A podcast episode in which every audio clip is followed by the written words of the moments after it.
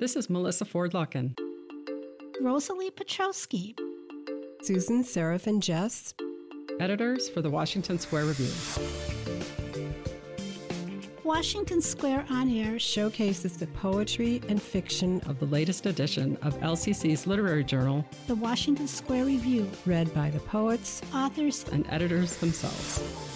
Expect the unexpected as our contributors express experience and fantasy with humor, imagination, poetic license, irony, and passion. If you love language at its most original, please join us in our audio town square to celebrate a community of writers spanning from around the world to Lansing.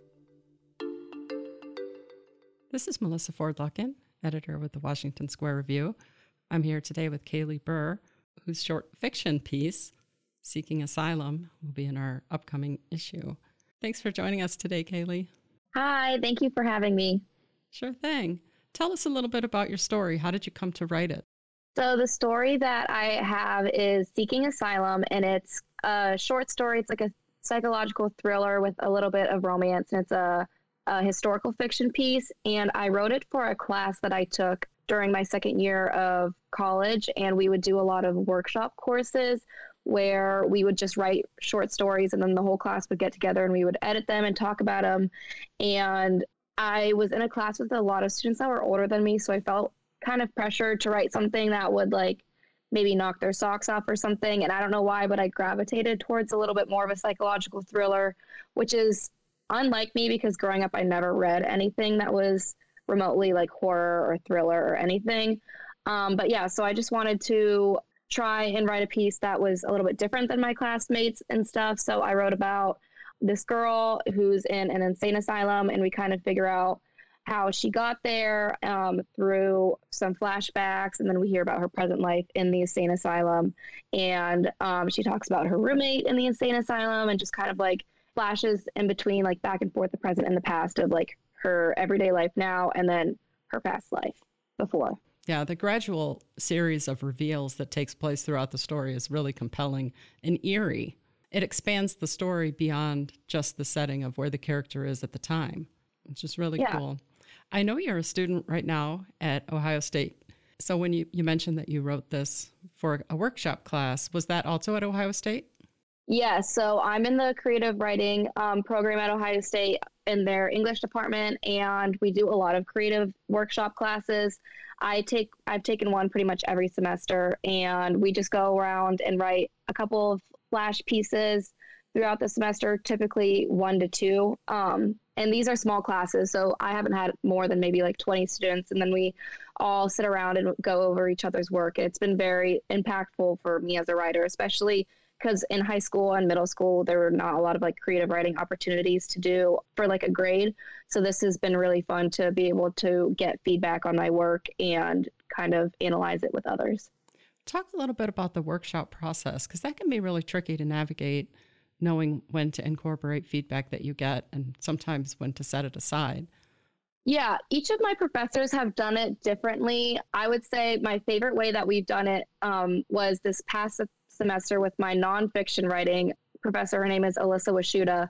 And how she did it is we would, like a week or two before it was someone's turn to do their workshop, they, um, my professor would send out the story to the whole class and we would take notes on it. We would annotate it, mark it up, and then we would have like a letter of feedback, and the author would also have the option to write their questions that they have about the piece, like was it compelling? How did you feel about um, the sentence structure here? And just like any questions they wanted.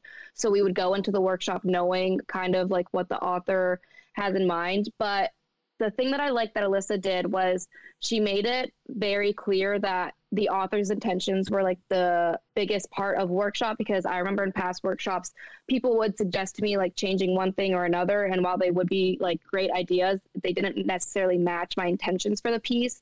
So I think really keeping the into- the author's intentions like in the center of conversation was something that was very key, especially because I'm primarily a fiction writer. And so transitioning into nonfiction a little bit this year is very vulnerable. So being able to like keep my um, my intentions at the center of the conversation during workshop has been something that's helped me be a little more open with my class with my writing too. So I'm really interested. You know, you took a creative nonfiction class and you've written fiction before. What from your fiction experience traveled into the creative nonfiction experience?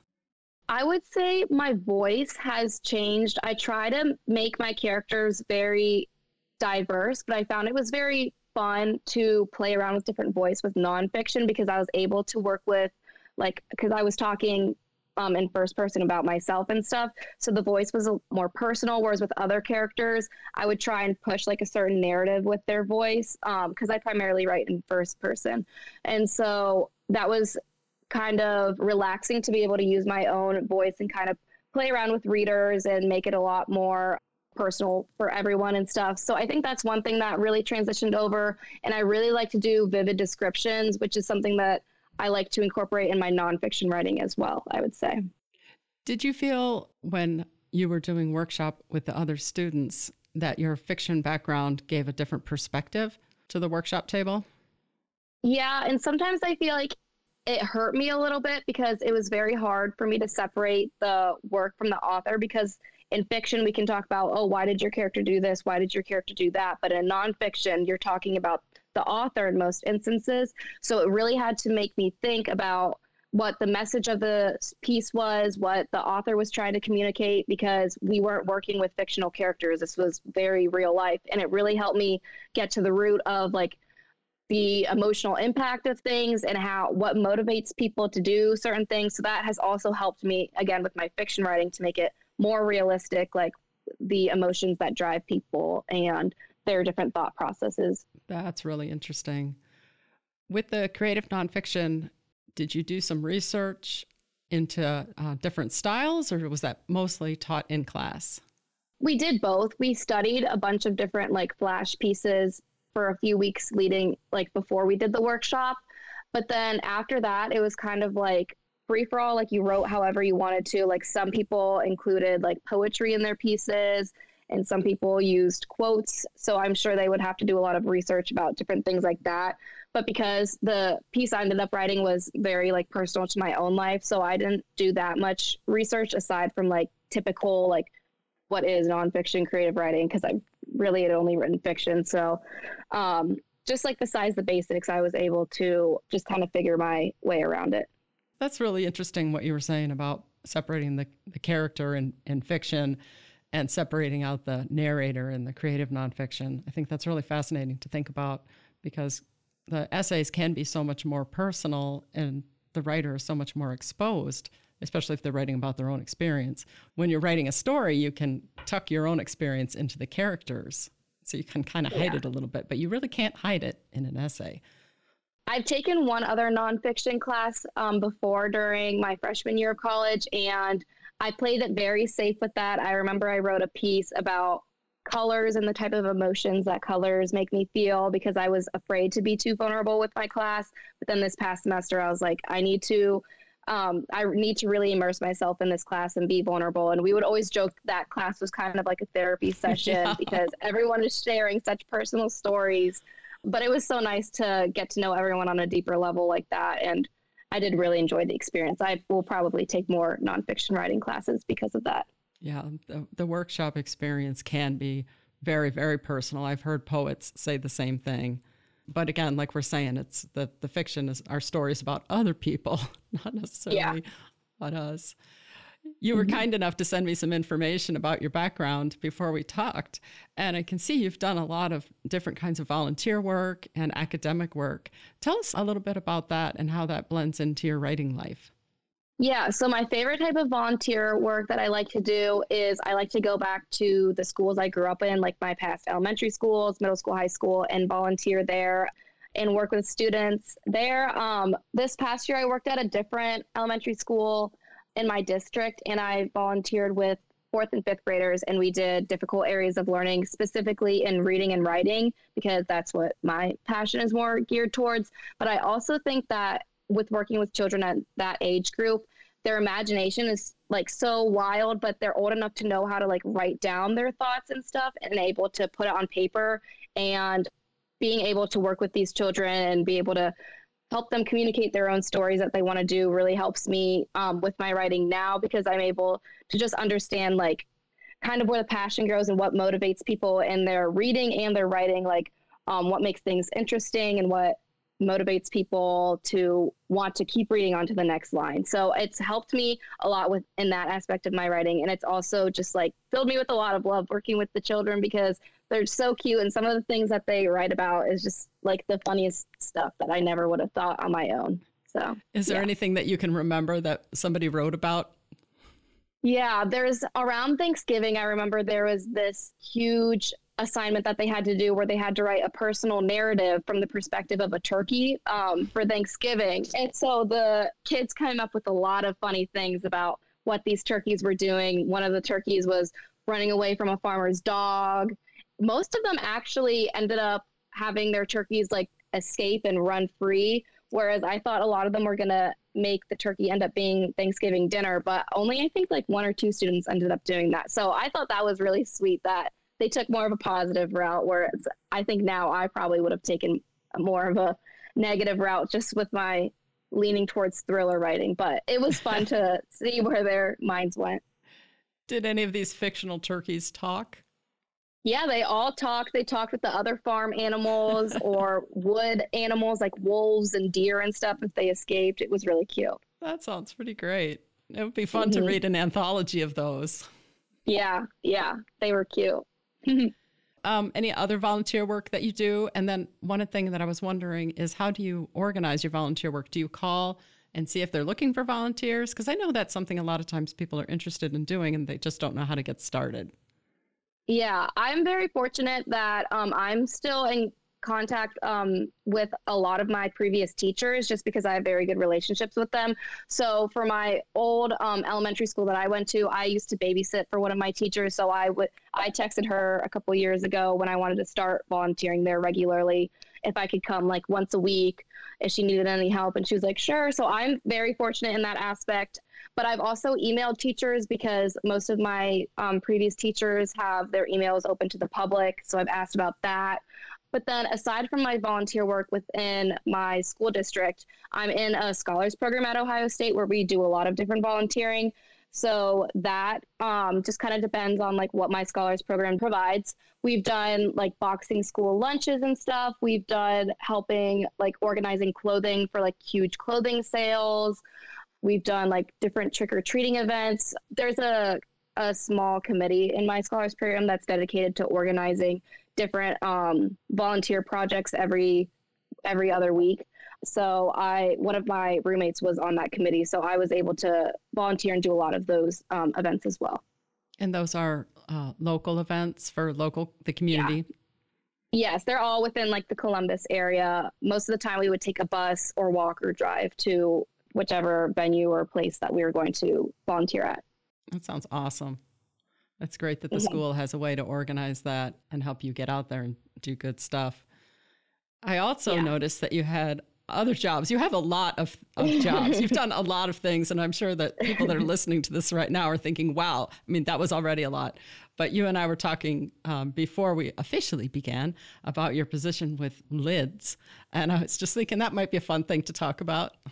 Yeah. So it I just started working there last fall because I wanted just a job to work. Just I'm a college student I wanted a job because I was like I need money for groceries and stuff. So my roommate had told me that she heard of this like Ohio State like clothing apparel place and she was like, "Yeah, I heard it was like pretty fun, I guess. It was like a 2-minute walk from where I was living, so I was like this would be so nice if I could just like walk around the block and go to work. And so I applied, and um, it's for Lids, which is like a huge hat company, and they have different branch stores. And one of them is the Buckeye Corner. And so I worked there all school year.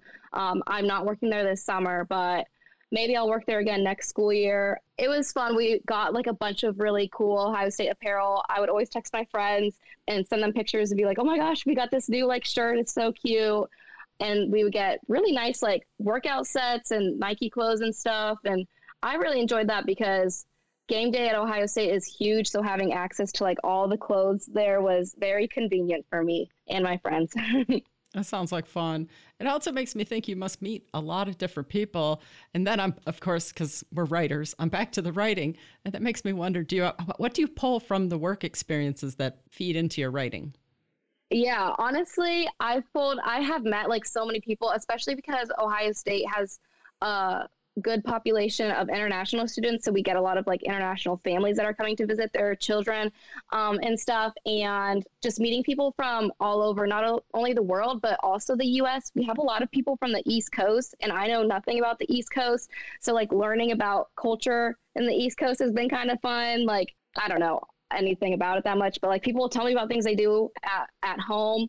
And I'm like, that is so different from where I grew up, like in Ohio. So it's been cool to just meet all these new people working and working a retail job is a job where you really have to talk to a lot of the customers and it's very personal where I feel like sometimes in food service where I've what I've done previously, I didn't talk to customers as much. So this was a lot um, more fun to get way to get to know people and everything. When you were talking about different cultures and people from, you know, other places where you'd never been, is there anything that stands out in your mind of something someone told you that they did back home and you're like, "Oh my god, I've never done that." I remember one of my really good friends taught he's from like Princeton, New Jersey, and we were having a conversation about how wild it was when he was growing up and learning um, about like the colonies and everything. It was all right, like in his backyard, and he would like drive down the road and know stuff that were like so historical whereas like for me i didn't have like any of that so we would go on field trips to go and see those places so like something like that was just like so different that they had such a different life to be able to have access to that much like history and knowledge i guess did you grow up in columbus um, most of my life I've lived in Columbus, but before then I lived in Florida for a really long while. Most of my family lives um, in South Florida, and then I have some family in Gainesville. So we lived there for a while until my dad's um, work brought us to Columbus. Elementary school is when I moved here. Do you have many memories of Florida? What it was like to live there? Yeah, my I loved living in Florida. I love being close to my family, especially because I'm half Colombian, so the Spanish culture there is very strong. So it it made me feel very at home, and there's so many things that I miss living there with my family. I do like where I love um, where I live right now in Columbus, but I do miss the connection I had with my family in Florida. Like right now, I'm watching Modern Family, and I keep telling like my partner when we see things with Gloria, I'm like, oh my gosh, that's just like my Thea or something. Like just like little memories and things that I miss of Spanish culture is something that I do wish I could still experience here. But I talk to my family a lot, and we visit them and stuff, so I still get small bits and pieces of it. Very cool. You can always write it into a, a future essay or a, yeah. story. Yeah. so, what school year wise, what's ahead ahead for you? It looks like you're going to graduate a year from now. So, what do you what do you hope to accomplish in the next year? Well, I'm going to be going into my third year of college, so my junior year, and I'm graduating, I think, a semester early. So this year I'm starting my senior thesis, which I think I'm going to write a novel for it. I need to talk to some of my professors and figure out exactly what we want to nail down. Originally, um, I wanted to write a fiction novel that I could have ready to be able to publish. But after my my semester writing nonfiction, I've been reevaluating everything and debating if I wanted to write a nonfiction nonfiction novel or a bunch of a collection of stories. So this summer, I'm trying to like nail down my outline for my thesis and figure out what I want to do so I can start writing it for the next year, and then hopefully have it wrapped up and finished, probably a year or a year and a half from now. That sounds wonderful. Is that your mm-hmm. main project that you're working on now, or do you have anything yeah. else? Yeah, that's pretty much what I'm working on now. I, for fun, I've been writing like this fiction novel for a couple of months now, but I think I might put the brakes on that because I want to try and push myself to write more nonfiction because I think that's been helping me a lot emotionally with discovering like different styles of writing. So I've been working a little bit on my fiction novel, but I've also been beginning my outline for a potential nonfiction piece. What's the novel that you're thinking you may have to set aside? What's that about? It's crazy. It's a concept that I thought of when I was in maybe early high school or middle school. And it's not thriller or anything, but I'm hoping to incorporate some of it. It's one of those very dynamic, I would say, fantasy novels that has like all these different elements. And you hopefully the dream, I remember like when I was little, you would open the first page and there'd be like a map and it would be like one of those types of fiction novels. So it was like, it's like about that and it's a bunch of stuff. I won't go into all the crazy details because those types of books are very intricate but it's something that i do hope to publish one day. That that's my ultimate dream is to publish that novel. That sounds great. Something that complicated would probably require 100% of your creative energy while you were yeah. Yeah involved in it. Mm-hmm. i think it's really great that taking the, the essay the creative nonfiction class really inv- invigorated you and, and helped you think about things in different ways as a writer, I think that's really important for all writers to be challenged in in new ways, and a lot of times those challenges come from places that you don't expect. I think that's super cool. Mm-hmm. Well, thanks a lot for coming and joining us today. If people want to stay in touch with you and keep track of your writer's journey, where can they find you online? Yeah, thank you for having me. My um, Instagram is at Caily Burr, and I believe my Twitter is at Caily Bethany. Um, those are my public socials that you can find me on. Okay. We'll be sure to include those in the show notes. Thanks again for joining us today. Yeah, thank you. Thank you for listening to our talented poets and authors. Until next time, this has been Washington Square on Air where we showcase selections from Lansing Community College's literary journal, The Washington Square Review, a publication featuring writers from the Great Lakes State, across the nation, and around the world. To find out more about the Washington Square Review, visit lcc.edu slash WSR. We hope you enjoyed listening as much as we enjoyed sharing.